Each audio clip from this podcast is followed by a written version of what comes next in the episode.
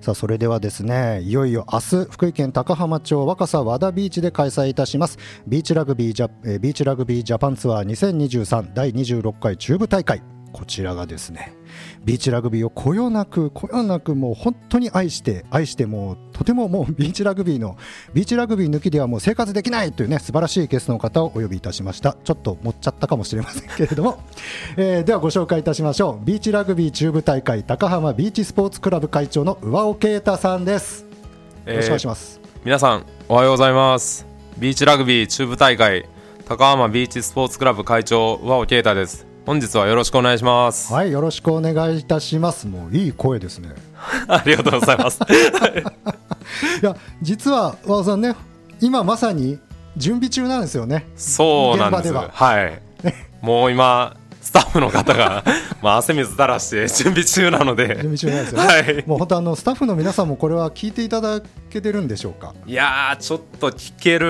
裕るはない状態ではないで すねはいすいませんではもうこの後もラジオが終わったらもう和尾さんもはいビあ和田ビーチに戻って、はい現場の方戻って現場をはい作業の方帰りたいと思いますいすませんお忙しい中ありがありとがうごとうございざいまますすもうさあそれではですねいよいよ7月8日明日そして7月9日のね明後日と開催されますビーチラグビージャパンツアー2023、えー第26回を迎える中部大会なんですけれども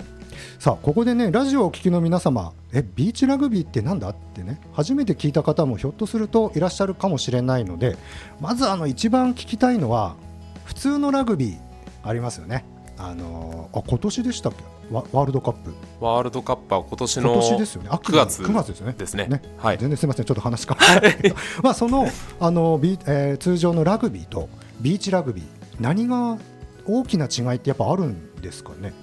そうですねラグビーとビーチラグビーの大きな違いって言われると、やっぱりあのラグビーはタックルはいはい。があるんですけど、はい。えービーチラグビーの方はタックルがなくて、おーはい、えじゃあタックルがないとなるとあのなんかあるんですか。両手でタッチをするとあの選手がボール持った選手はがいはい止まってくれるんで、そこからまた試合が再開されるっていうことでそその怪我が少ない、はい誰でもできるスポーツっていうことで、あはいなるほど。通常のラグビーはまあまあタックル普通にもうそうですね繰り返してボールをはいまあ奪うとか、まあ、本当にあの、ね、ボールが集まるところになんかスクラムっていうんですかね、はいガガガガってやそうりでますすけどはいそういったその、まあ、タックルとか、まあ、危ないようなプレーというかはい、がないのが一つ特徴、そうでなんですねすね、もう結構、そのラグビー経験者も、そのビーチラグビーの方来ていただいてるんですけど、そのラグビー未経験の人とかでも、球技やっとった人、バスケとか、サッカーやっとった人でも、誰でも楽しめる、あーなはるほい、ど子供から本当にもう、おじさんとかまで、みんなが楽しめるスポーツになってるんで、ははいはいそこが一番の注目ポイントかなとい、なるほ思いまどす。確かに昨年私も初めてビーチラグビーを見て、はい、タックルがなくて、まあ、タッチしたらその場で一旦プレーが止まってでそのタッチされた場所からプレー再開そうですねですねでそれをどんどんボールをパス回していくわけですけれどもこれってまああそうそもそもこの人数も違うんですよね 人数も違いますしコートの大きさも違うんであ違うんですかはい通常のラグビーだと結構まああれ何人ぐらいいるんですか通常9人10人ぐらいのラグビーは15 15人人いぐらいまですすねはいでもビーチラグビーは少なかったですよねこれビーチラグビーはそうですね1チーム5人5人ぐらいですよねですね5人対5人の、はいでコートの広さも通常のラグビーと違う、そうですねまあ、もちろんこれ人数少ないから狭い狭くはなるんですけどうその分あの砂浜なんで足が取られるっていうところでなるほどはいもう最初は本当に偉いかなというあの踏ん張りが効かないですねダッシュあダッシュというか走ろうと思っても砂浜だからあのなんていうんですかあの思いっきりその蹴り蹴れないっていうそことうですねもうどんどん足が埋まってく状態の中ではあはい、試合をしないといけないんで、なかなか厳しいですね結構脚力があいるスポーツですね。いるスポーツですかはい、へえで点数の入り方は通常のラグビーとそんな変わらないんですかえーっと得点もちょっと違って、はいはいラグビーやとトライを1回すると5点5点なんですけど、はいビーチラグビーはトライ1回すると3点入入るんですはいはいはいでその後にラグビーやとコンバージョンキックっていうやつがトライするとあってああでテレビでよく見るそうですねあの五郎丸のあ五郎格好丸ののやつです ねははいい、はいはいビーチラグビーだとあのエキストラって言って、はいそれがコンバージョンキックの代わりになるんですけどあエキストラはいこれは蹴るんですかそれは蹴らないんですけど、はい今度人数がえーっと3対2になってアタック有利の中であのボーナスポイントを稼げるっていうところでへえ、まあ、これはちょっと実際に見ていただいた方がまあ分かりやすいそうですね結構口で説明しててもなかなかイメージつかんと思うでんでなるほど、まあ、大きな違いで言うと、まあ、はいビーチラグビーは5人対5人でプレーするはい競技であってで通常のラグビーのコートよりも狭いけど場所が砂浜だからそうですねなかなかあの走るのが大変だと、しかも人数少ないですからね結構走り回りますもんね。そうですねね人数少ないですしただ人数少ない代わりにその交代はあの何回でもあそうなんですか、はい、控えの人とはい何回でも交代ができるんで、それでその休憩をした後にもう一回試合に出れるとかあそういうところも特徴になりますね。よくねなんかあのメンバーチェンジするときってよくスポーツではなんかあの、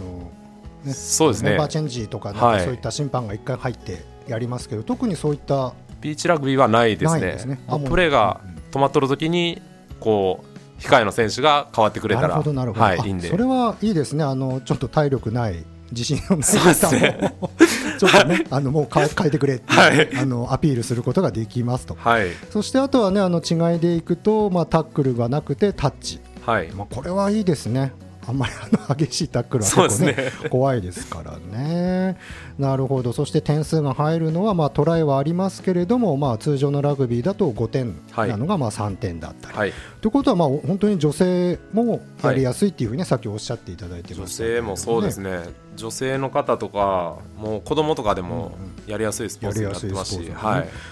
まあ、今回のそのビーチラグビー大会でもレディースの部が、はい、で昨年は確かなかった。昨年はそうですねですちょよねっとチームチがームがねはい、集まらなくて、でも今回ははいレディースの部もはいできているということで、またあの男性とは違う白熱する、そうですねね競技試合になりそうだ女性の方やと注目ポイントとしてはやっぱり器用なんで、はいそのボールの回しとか、はいはいそのスペースを見つけて走り込んだりするとことかが結構うまいなっていうのがあるんでなるほど、はいそうなんですねわかりましたまだまだですねこの後もおビーチラグビーについてちょっとお話をお伺いしたいと思いますので皆さん引き続きお楽しみに一旦ここでお知らせです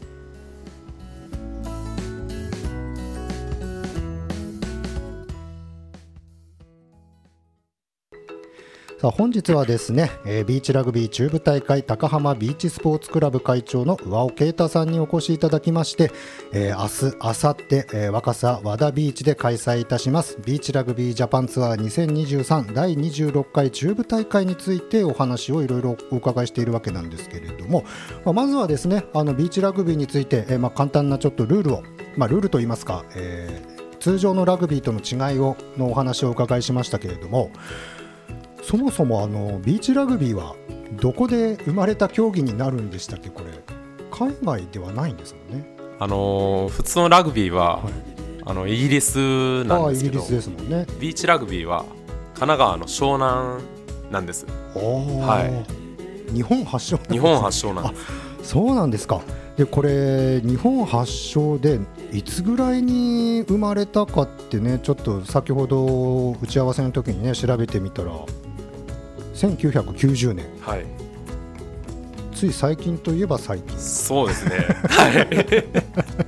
いなんですよね。でこのビーチラグビーがその1990年で、えーまあ神奈川県で始まったということなんですけれどもそもそものこの始まりビーチラグビーやろうぜってどんなふうに始まったかってこれ和尾さんもご存知だったんですよね。えーっと僕が聞いた話では、はいその今の日本ビーチラグビー協会の会長の若狭平和会長がはいあの明治大学のラグビー部やったんですけどはい、そのラグビー部の時に先輩後輩でラグビーボールとサーフボード片手にラグビーボールとサーフボードサーをフボードを片手にはい、ほう持ちなが不思議組みら、合わせですねはいあのー湘南の海へ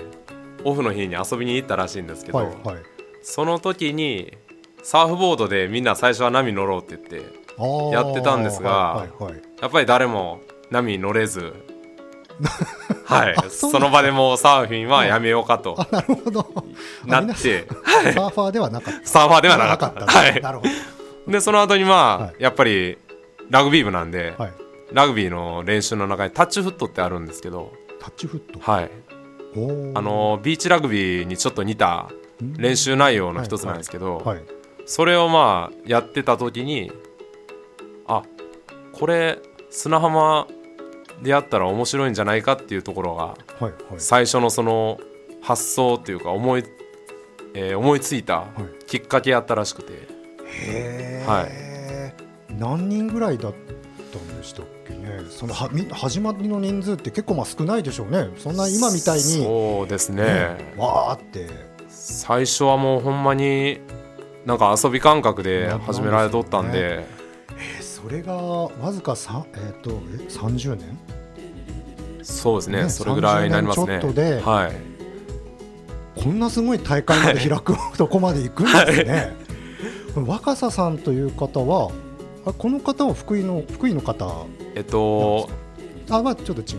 あの名字は若さなんですけど、はいはい出身は秋田の方であそうなんですか東北の方なんですへえ、はまたそれもなんかちょっと 意外ですね。あそうなんですね。は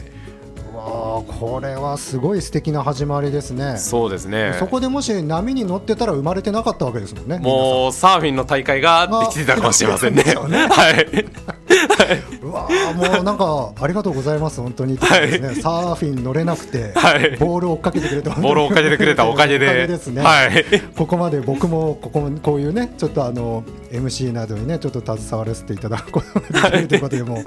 あなるほど素敵な始まりですねいやすごい33年ぐらいでここまで大きな大会がね開かれるっていうしかもジャパンツアーで全国大会もねこの後開催されるということなんでね、い本当ますます楽しみがまだまだ続きますけれども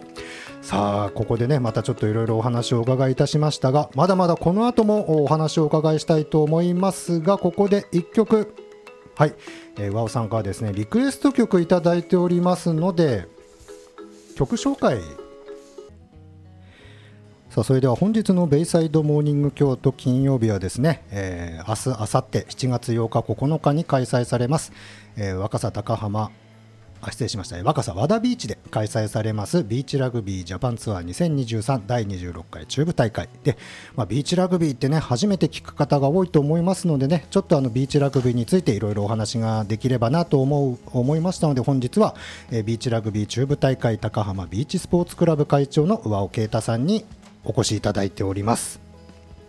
さあ上尾さんもう番組がですね半分まではい来ました早いですね早いですね。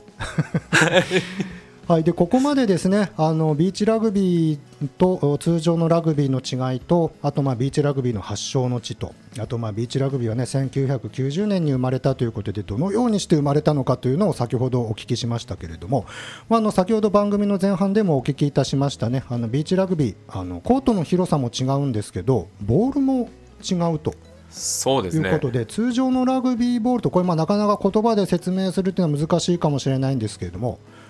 一回りぐらいは違うんですかね、一回り一回りもう二回りぐらい小さくて結構小さいんですね、大きさで言うと、はい、もう30センチいかないぐらいのあ直径、はい直あ30センチいかないんでいすか、かないぐらいの大きさでじゃあもう30センチの定規はいがあれば、それよりも、それよりも小さいですねそれ小さいですね、あそれを考えると、本当にそのおキッズでも、あの女性の方でも。そうですねあでキッズもボールの大きさは変わらないんですか、その直径30キセンッチ。ズはまたちょっと変わるんですけど、あまたちょっと小さい200そうですね25センチぐらいああーキッズとその大人で、うんあのボールの大きさもちょっと違うんではいはいで重さもちょっと違うんですよあ重さもはいえー、大体大人だと重さど大人れくらだいと425グラムってことはあの500ミリのペットボトルよりもはい軽い軽いですね若干軽いんですちょねっとまあ大きさがあるんであーはい重たくは感じるかもしれないですけど、はいはいはもう全然それよりも軽い状態であーなるほどなるほどそんなこれがちょっと理由があるんですけどあどんな理由があるんですかあのビーチラグビーって、はいあの普通のラグビーやと後ろにおる人にしかパスができんっていうところがルールなんですけどそのルールはビーチラグビーは変わんないんですけど、あ後ろにパスをするっていうのははいはいもう一つ特徴があってあの5回の攻撃のうちに1回だけ前にあのパスが投げれるっていうのがあってああそれははい通常のラグビーだと前前には投げれないんです投げれないんですねはい、ただビーチラグビーやとアメリカンフットボールみたいに、はいはいあのボールを前に飛ばすことができるんではあそれを前に投げやすいようにも、はいはいこういうふうにちょっと手にフィットする形でそういう重さになってますなるほど、は昨年まあその試合を見ましたけど、はいすごい前に投げる方がたくさんそういまですすよねねしかもあの切れ味鋭いあの、ね、ちょうどビラグビーボールがはい回転して、キュキュキュキュキュそうですねあれ肉眼でも分かるかなと思ってもうあんな回転しながらボールパスする の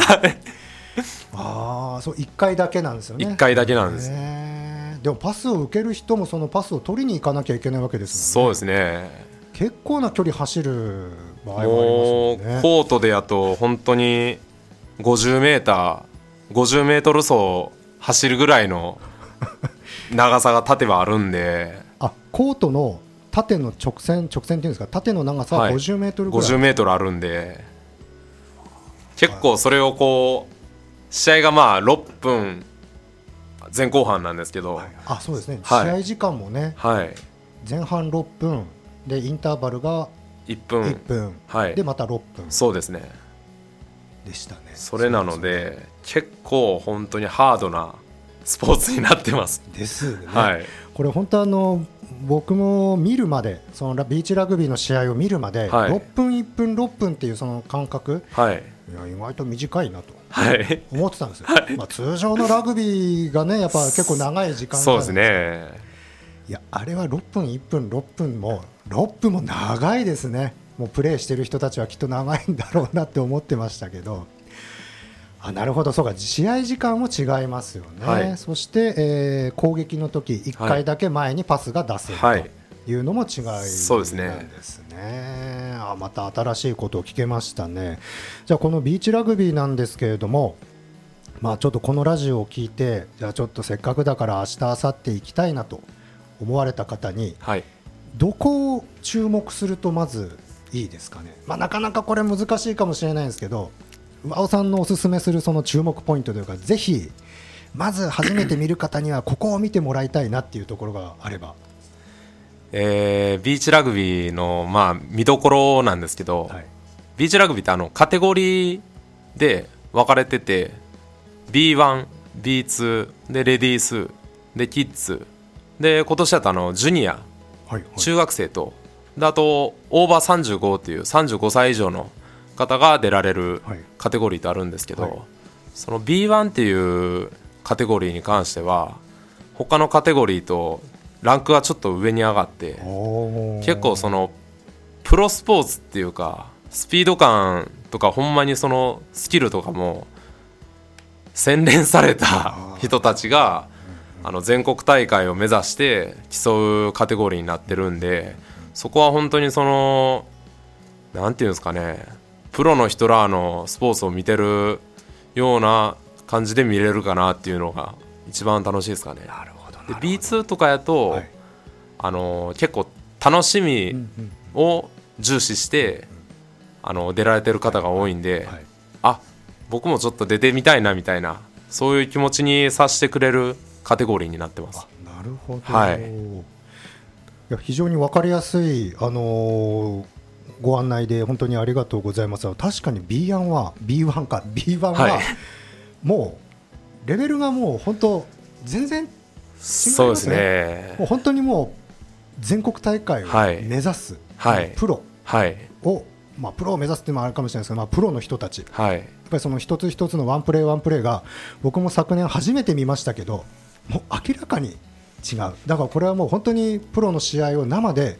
間近で見れるっていう、もう興奮、エキサイティングすることは、もうこれはもう間違いないと僕も思いますし、あと B2 は確かに、あちょっとやってみたいっはてい思わせてくれる、はいまあ、思わせてくれるけれども、なかなか厳しいですよね、それはなねかなかそうです ね練習はね、もう皆さんされてるでしょうからはいただそのあビーチラグビーやってみようかなっていうふうにね、あのー思わせてくれる、はいはい、あのちょっと始めやすいようなねあの試合内容といいますか、まあ、プレーを見せてくれるうーのが、まあ、B2 はいということで、まあ、非常にこちらもですね皆さんあの見ていただきたいなと思いますけれどもいや確かにね B1 はちょっともう違いますねい。やー僕らも見ててほんますごいなと思いますそうですよねはなので皆さん、ぜひですね、まあ、B1 も確かにすごいんですけれども、やっぱりそのビーチラグビーをちょっと初めて見ようかなという方は、まず B2 のね、そうですチームのね人たちのね、はい、どんな風にされてるのかっていうのも、ちょっとあの参考にしていただいていね、はいあのあちょっと僕もやってみようっていう風にね、ぜひ思ってはいいただきたいですよね。はい、ありがとうございます。ちなみにこのビーチラグビー始めてみたいなと思われた場合、やっぱりそのどこかで練そうです習というねか、何かその参加するようなことも今後はいできる練習会はえーっと浜でやと春、えー4月の第1週目の土曜日はいはいから毎週その7月の、えー大会の前の週まであなるほどやらせていただいててじゃあもう今年はもうはい終わりましたんで、そうですねまあ、来年もしちょっとビーチラグビー、まあ、どんな感じかはいあの、まあ、お試しというか、はいやってみたいという思われた方は来年の、えー4月そうですねから、えー7月初めぐらいまでですね、えー福井県高浜町にあります若狭和田ビーチで、はいえーまあ、開催してますよと、まあ、こういったあの開催してますよというのはどこかウェブサイトというかホームページなどでも告知はそうですさねれてるんですかね日本ビーチラグビー協会のホームページにも上げさせてもらってますし、あなるほどはいはいでその中部大会の、あのーホームページもありますんで、はいそちらでもまた確認していただけたらなと思いまわす。かりました、はいありがとうございます、えーそれではですねまだまだ引き続き、ね、最後まで今日は上尾さんにはあのーちょっとこのまま スタジオに残っていただこうかなと思いますので引き続きお楽しみにそれでは一旦ここでお知らせです